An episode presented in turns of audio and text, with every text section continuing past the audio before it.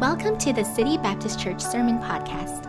As a community of faith, we are passionate about helping people find and follow Jesus. The message for this week is from our current verse by verse study from the book of James. In each message, we will see some practical truths for living God's way in situations and circumstances that are often out of our control. As always, we would love to have you join us for a Sunday service sometime here soon in Vancouver. You can find directions, more info, and more sermons on our website at citybaptist.ca.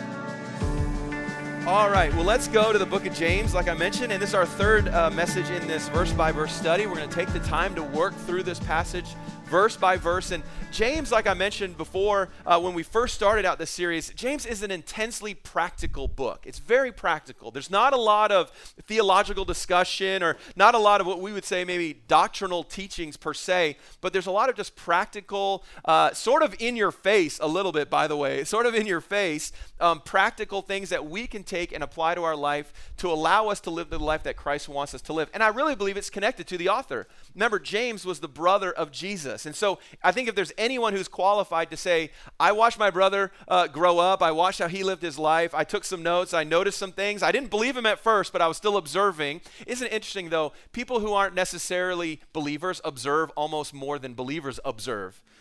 and I think James was probably one of those guys. He was watching his brother. These claims had been made. He wasn't sure about him, but he was watching him. And so I think out of that overflow of learning for all of those years, we have this book of James that is so practical, so many uh, what we would call a nugget of truth that are there for us. Some people have even called it the Proverbs of the New Testament, where it's just over and over and over again, all of these great thoughts. And, and uh, James here has these really intensely practical truths for us. I was talking with another pastor while I was gone, and I told him I was preaching through uh, the book of James, and he said he said that he had heard another pastor say uh, that the book of James is like the app store of the Christian life. I thought that was a good analogy. He said, and when you when you need certain apps, he says you need to go, just like the book, you need to go and you need to download those truths, you need to put them in your life, and that's going to help you in the Christian life. Like when I when I flew, you know, I flew Air Canada, and so if I wanted any entertainment or my boarding pass on my phone, I went to the app store, I made sure I got it because it was going to help me on that trip. And in the same way, in the Christian life, we need to download the apps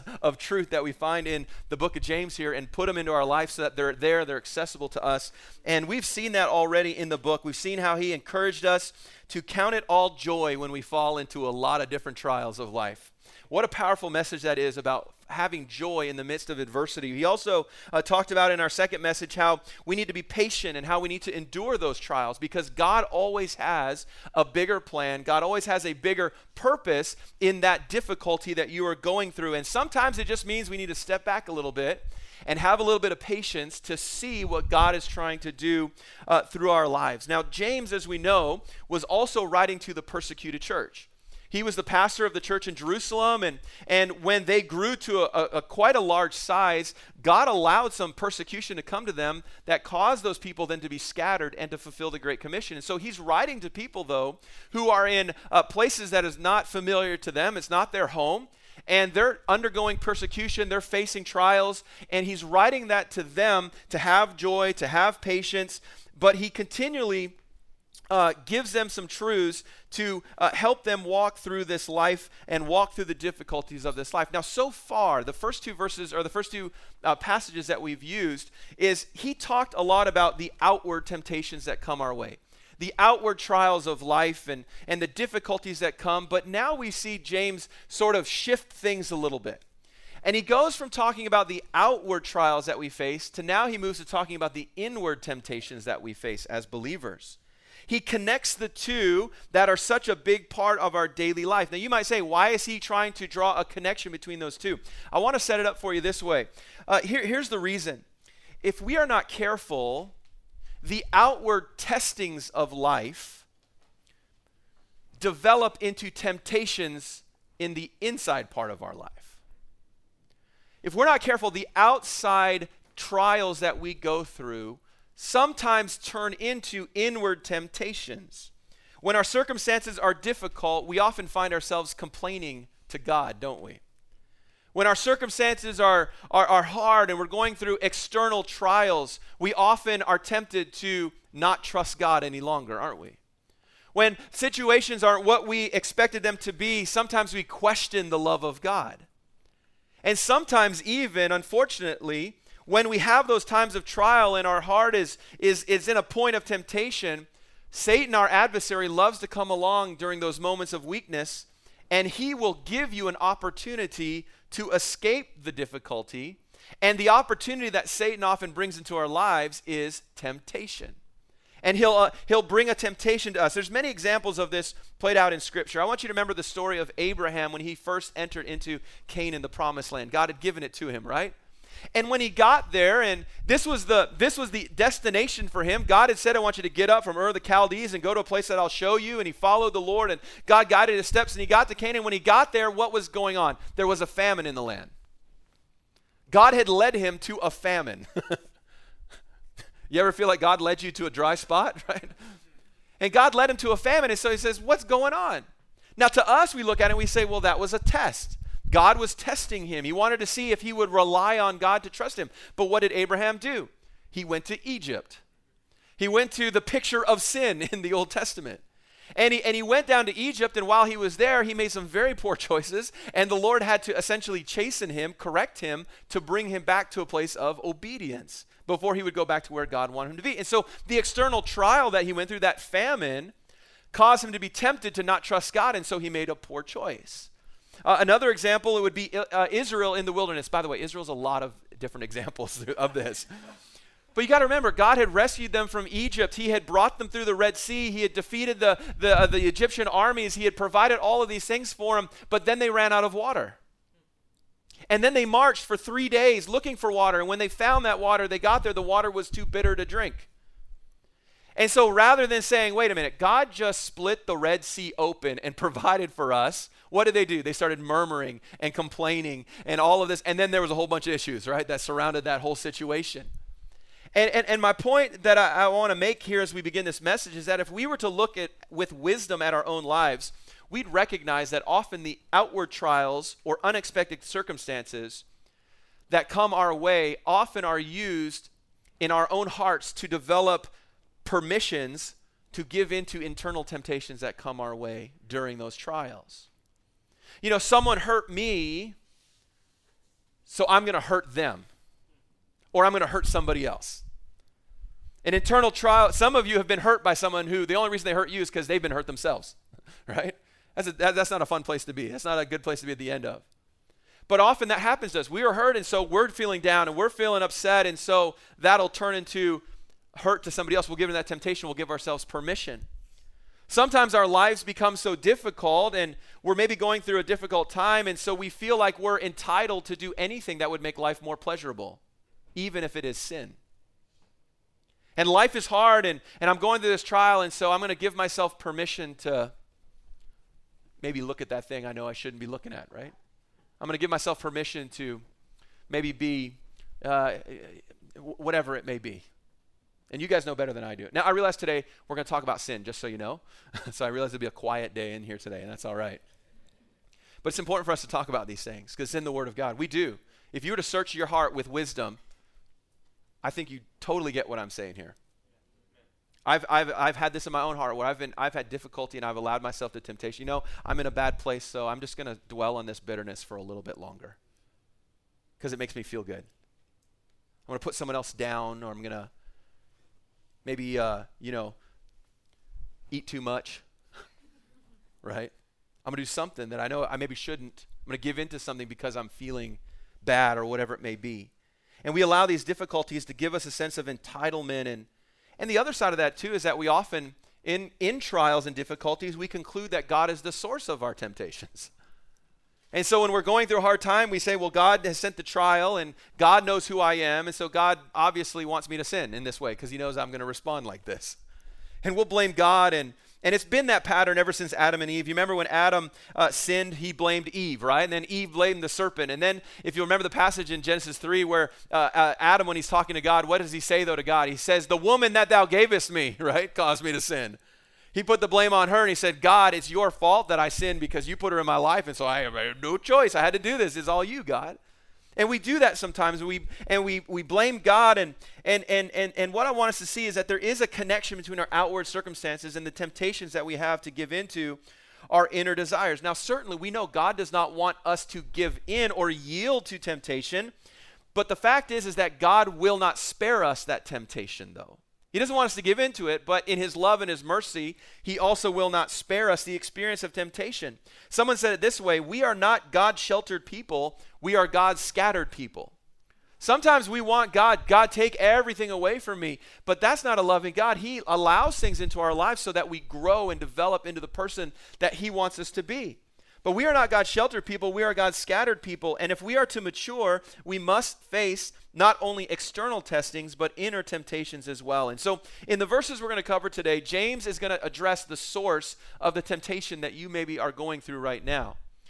And not only is he going to address it, but then he's going to give us some hope to take with us as we look at God's plan for living the Christian life that perseveres, that continues on, despite external, but also the internal temptations and situations that come our way. But I want to begin uh, this morning. First of all, point number one, I want to look at that God is cleared. First of all, God is cleared. Look at verse number 13 uh, here in James chapter number one. He says, Let no man say when he is tempted, I am tempted of God. How many of you know this verse by heart? Anyone? It's a great verse. Let no man say that when he is tempted, I am tempted of God, for God cannot be tempted with either uh, with evil, neither tempteth he any man. James is plain and to the point. He says, don't let anyone say when they're tempted, oh, God is the one who's tempting me to sin. And the reason for saying that is because God cannot be tempted with evil. Listen, God cannot tempt anyone to sin because he cannot be tempted to sin. His very nature is so opposed to sin that he cannot possibly tempt someone in that direction.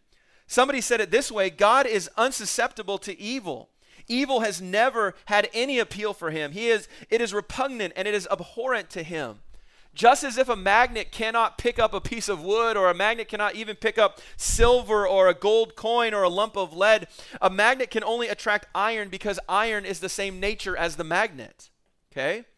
And in the same way, God, there is nothing in God's character that can respond to temptation. For God, it is utterly repulsive in all of its forms. His entire nature and being uh, uh, resists it and pushes against the idea of sinful temptation because God's nature is one of absolute and active goodness. Absolute and active goodness. And so he cannot be the author of temptation. Temptation comes from another source, and we see it in our second point. The guilty is revealed. God is cleared from that temptation that you face in your life, but now the guilty is revealed.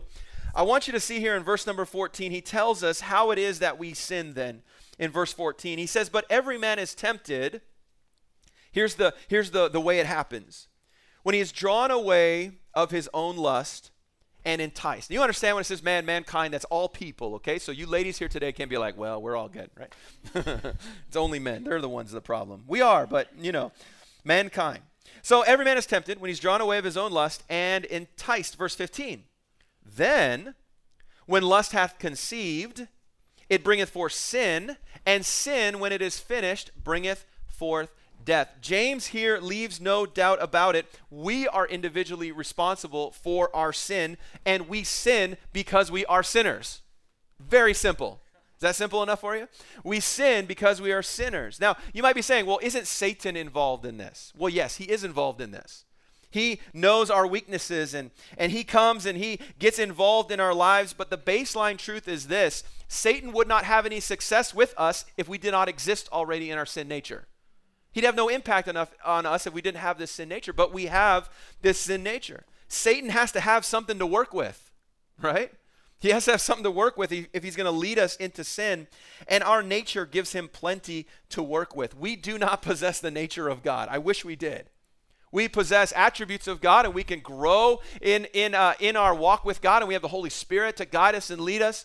Um, but in ourselves, our nature, we do not ob- obtain the nature of God. We possess a nature that inclines us towards sin, not away from sin. God's nature is, whew, not even close. For us as sinful human beings, we are drawn towards it. You know, they say that you can take a, uh, a pig or a hog out of the mud pit and clean it up real nice. I've heard of this. And you can take it to a show and you can do all of that. But I heard one of the biggest things that they fight when they're trying to show off a pig, which anyone ever showed a pig before? I don't know. Okay. I didn't think so. But they say one of the hardest things is keeping that pig clean because all it wants to do is roll around in some dirt. That's all it wants to do. That's all it wants to do. And you can put a bow on it, and you can have it in your house, but it will find a way to get dirty. That, because that's, that's just what its nature is. It is inclined towards us, towards that, and it's the same way with us as humans. We are inclined towards sin. We are prone towards sin. The Bible leaves no doubt about it. The sin that happened when Adam sinned became our sin. Romans 5:12 makes it so clear. Wherefore, as by one man, that's Adam, sin entered into the world, and death by sin. And so death passed upon all men, for that all have sinned. And since that very time, our fallen nature has been set and has been prone, and has been inclined to sin. In Matthew 15, it tells us out of the mouth proceeds evil thoughts, murders, adulteries, fornications, thefts, false witness, blasphemies. Out of the heart, all of those come from the heart of a human being, even one that's redeemed by the blood of Jesus Christ. All of those things come from our hearts. In Romans chapter 7, verse 17, it says, Now then, it is no more I that do it, but sin that dwelleth in me. Paul himself said, There is sin that still dwells in me. An apostle, there is sin. I don't think I have to convince you today that there is sin that dwelleth within you. I don't have to convince you this morning of the fact that you have a sin nature. But the result of that sin nature is that we are all fallen creatures. We are no longer as God designed humanity to be. Our sin killed off that desire and replaced it with a desire for sin. Now, Paul, uh, uh, sorry, James uses two images here to convey this to us again, in case you're still doubting it. Notice how he talks about sin, and really he's talking about a progression of sin. The first imagery that he gives to us there in verse, uh, uh look again uh, in your Bibles there at verse number. Uh, 14, he says, But every man is tempted when he's drawn away from his own lust and enticed. It's interesting. The words there, drawn away and enticed, means lured or ensnared. It's, it's the idea of a fishing lure. Now, how many of you like to go fishing? Okay, all right.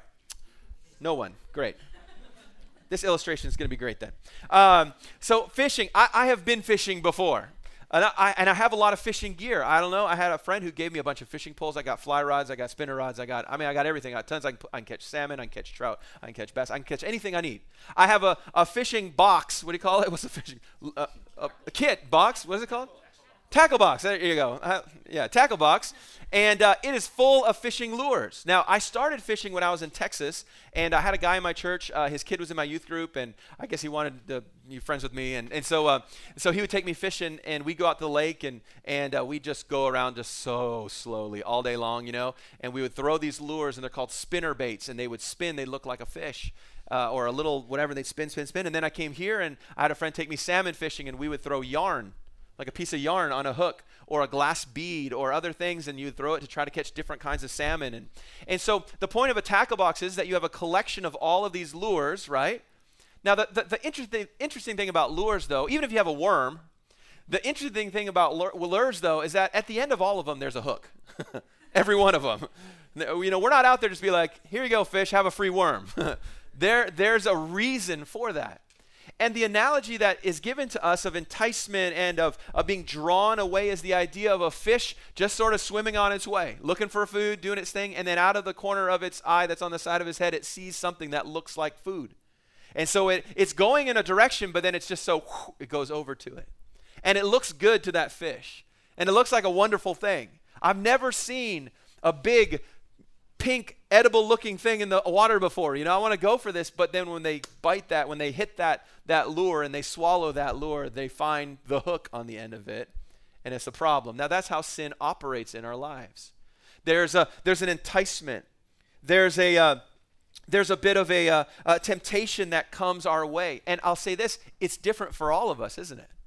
Some of you, if I told you the things that I'm tempted by, you'd be like, "That's not a problem for me." And then for some of you, you say, well, this is what really, I mean, this is my big temptation. This is what I'm drawn to. This is what I have to fight against day after day. I'd be like, eh, it's not even a problem for me. it doesn't bother me. And different lures catch different fish. And Satan's got a massive tackle box of things for you and for me to try to draw us away, to lure us away. But the point I want you to get is at the end of that lure is death every time. Death every time. The other illustration that he gives here is the illustration of childbirth. Now, this is a really interesting take here that James take that James approaches it with. Look at verse 15. Now, when lust hath conceived, it bringeth forth sin, and sin, when it is finished, bringeth forth death. Notice the imagery here. He talks about conception, it talks about birth. it talks about death. The idea of conceiving or conception, of course, is the, is the idea of, the, of being of, of pregnancy. It is the joining together of the two. And what he's talking about here, it is the lust that is within and the enticement that is without. And the result of those two coming together is the birth of sin. See, sin always begins in the heart of the individual, doesn't it? It's something that we're leaning towards, and then Satan so easily brings along an enticement that just so happens to fix that temptation that I'm dealing with. Isn't it ironic if you're dealing with lust in your heart that all of a sudden there's accessible lust fulfillers for you? Isn't it amazing that when you're struggling with anger, that there's an enticement to be angry? I don't know where that came from. Hmm. Tackle box, remember that. But when that inward temptation, that inward proneness to sin that maybe we're not confessing, we're keeping unchecked, when it is paired with that outside, uh, that outside temptation or enticement, and those two come together, the birth of that is death. Now, that's not how we look at birth, conception and birth today, is it? An author said it this way He said, The mere facts of our being tempted does not involve in and itself anything sinful. It is when the desire of man goes out to meet and embrace the forbidden thing, and an unholy marriage takes place between these two, that sin is born. Now, he's given us this picture of these two things that are happening. An author named Kent Hughes expanded it in this way. He said, There are two births here. First, evil desire gives birth to sin, and then second, sin gives birth to death. The idea is that sin grows rapidly, just as a, an embryo grows to maturity, and when it's full grown, the state of pregnancy must end. But the horror here is this sin does not give birth to life as you would normally expect, but sin always gives birth to death, to destruction both of those pictures, either of the, the fishing lure and the picture of childbirth, both of them end in a horrible situation, and that is death. The fish takes the bait, it's hooked, and it's pulled to shore where it dies. This, this birth of the sin and the temptation that come together result in death as well. The point here, I think, is unmistakable. Sin is not the light, casual thing that we make it out to be. It is not the thing that we shrug off and, you know, it's not that big of a deal. I can keep this in my life, I can keep this in my heart sin will always lead to destruction, sin will always lead to death. Think about Samson for a minute and how he loved to play around with sin. How many times in the life of Samson, I was reading my scripture reading uh, just this week about Samson and Delilah, and how, you know, she would come and she would entice him, and then he would just sort of play a game with her. And he would, he was just playing with her. I, you know, I tell her a little bit, you know, I won't tell her the whole truth, I'll tell a little bit. But ultimately, what ended up in that is it ended up in his death, ultimately physical death. But his eyes being put out, the power of God being taken from him, and I mean, just being a mockery. The sin that grew, uh, that started so small, it grew and it spread, and he just took it so lightly. Even the covenants that he had between him and God, he took them so lightly, he broke them so easily. And I'm afraid today that so many of us as Christians are like Samson, where we take the commands of God very lightly. We take things that uh, to us, uh, to uh, everyone all around us may be doing, and we just think, ah, it's not that big of a deal. You know, everyone else is doing it. I know other Christians who are doing those things. But I got to tell you today, we should not ever take sin lightly. Never.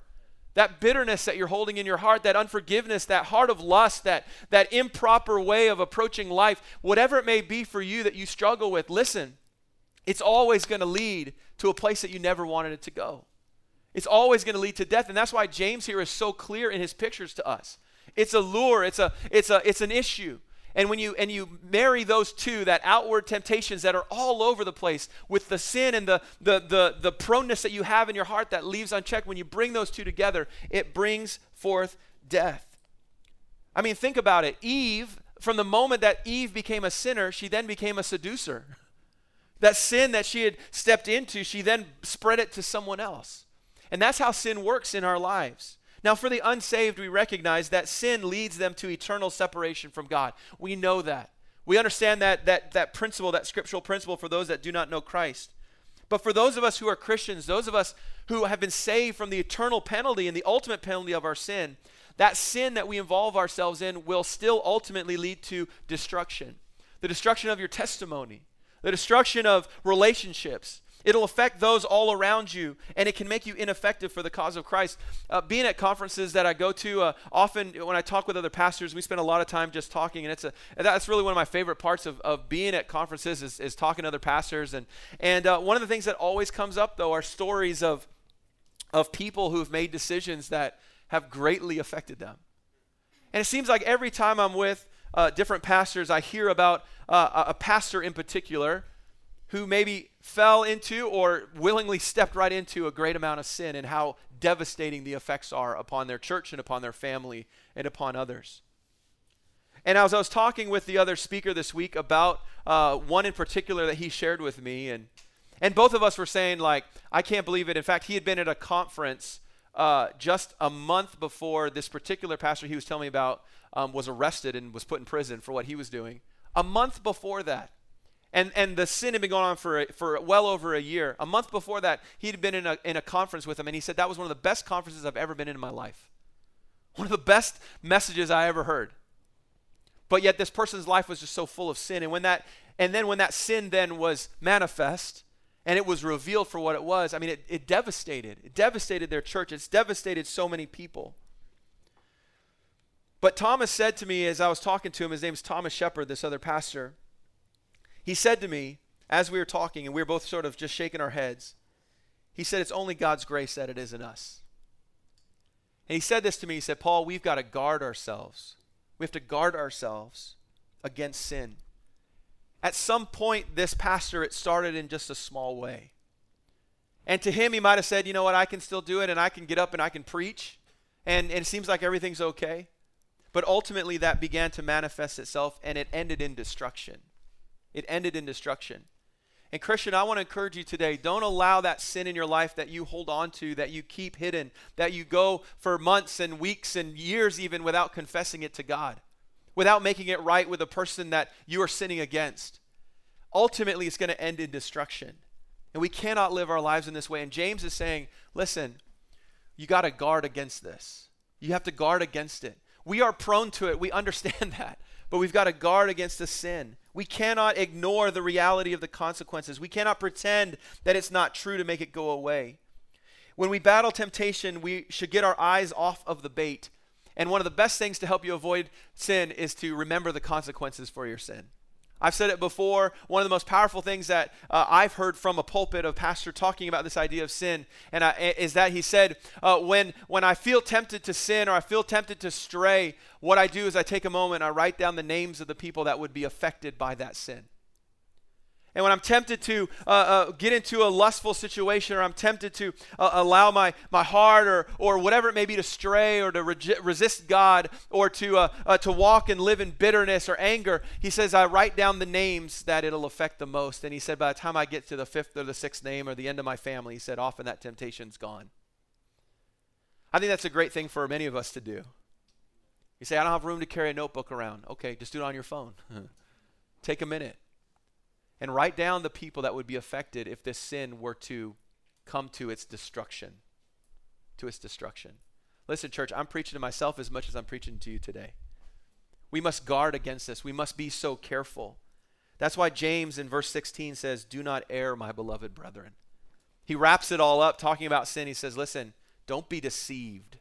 That's the definition there of, of error. He says, Do not be deceived. Do not be deceived in two ways. I, I, believe, I believe he's talking about two things because he's transitioning now to another thought. He says, Don't be deceived and don't follow after sin. It, the end result is death. But he's also saying to us as well, don't be deceived and don't be led astray to think that you're the only one who's facing this.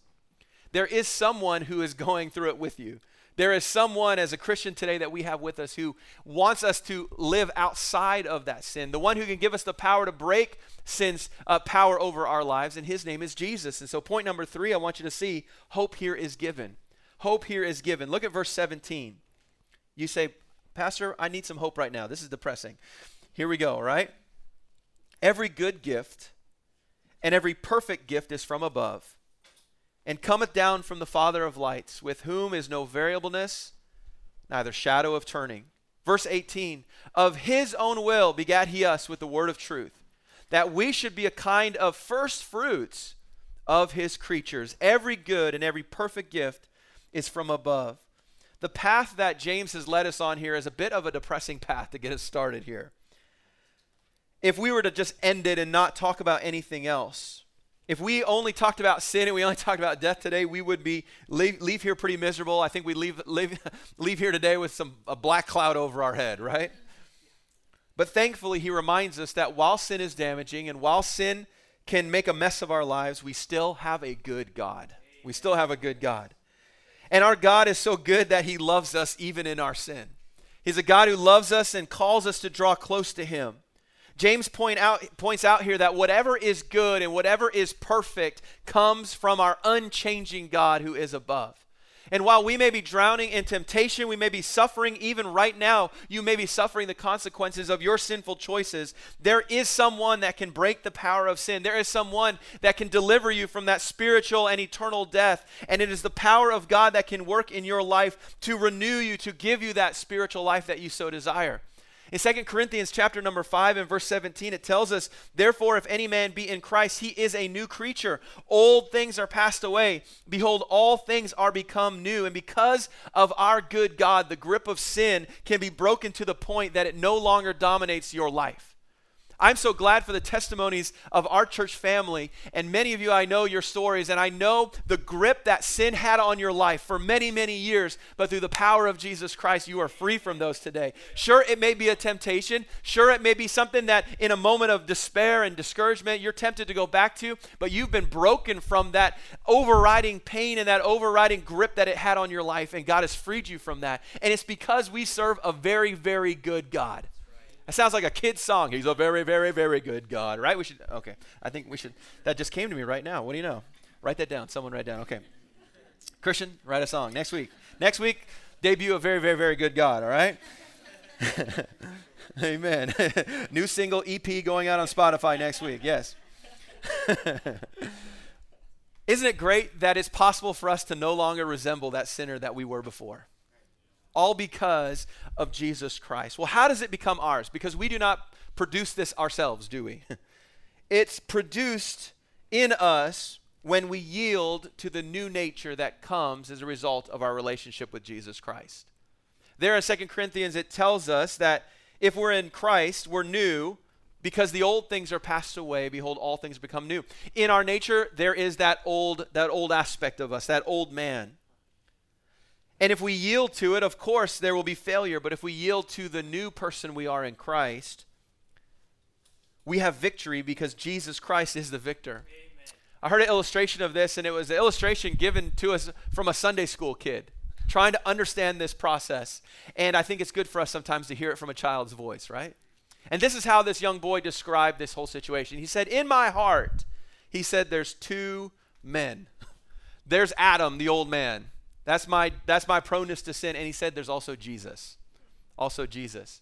He said there's also a door in my heart. And he said, whenever temptation comes and temptation comes and knocks on my door, if I let Adam open the door, it's over with and I sin. He said, but if I let Jesus open the door to that temptation, there's victory. And I'm no, no longer overcome by it. What a simple way to look at it, but I believe it's so powerful to us today all of us has a door in our life and temptation is gonna come a knocking right? But who are you gonna allow to answer the door? Are you gonna allow your old flesh and the old way and your old proneness to sin answer it and just be like come on right on in. That's the way to death. But if you allow jesus and his word by the way and his word you know hide his word in our hearts so that we will not sin against him. That's what the bible tells us. And if we have his word in our hearts and we allow jesus to answer that temptation you know, we used to say when I was a kid, WWJD, right? And I had those little bracelets and I had them on my shoes, I had them everywhere. But what a great thought when we're facing temptation. Man, Jesus, I just feel like being bitter today. How would you respond to that? How would God respond to that? And allow Jesus to answer the temptations that come your way. Today, I wonder are you struggling with temptation? Are you struggling with temptation? You are. You are struggling with temptation. We all are struggling with temptation. And if we would look again with wisdom to our hearts, would we, my, my encouragement for you today would be simply first of all, don't try to blame God for it. He's been cleared of any wrongdoing, okay? He's been cleared. But then also just be aware of the dangers of the temptation. The greatest, the greatest help when, when facing temptation is to recognize the consequences of giving into that temptation. Recognizing those that will be hurt by it, the effects it'll have in our own soul. And then turn to your good God and nurture the life that you have in Him. Nurture it, develop it, grow it, know His Word, be involved in the things of God, surround yourself with the people of God and hide His word in your heart to help you resist those temptations. We hope today's message was an encouragement in your relationship with Christ. To stay connected with us, you can like us on Facebook or give us a follow on Instagram at Van City Baptist. Our prayer is that God will uniquely bless and grow you as you pursue His will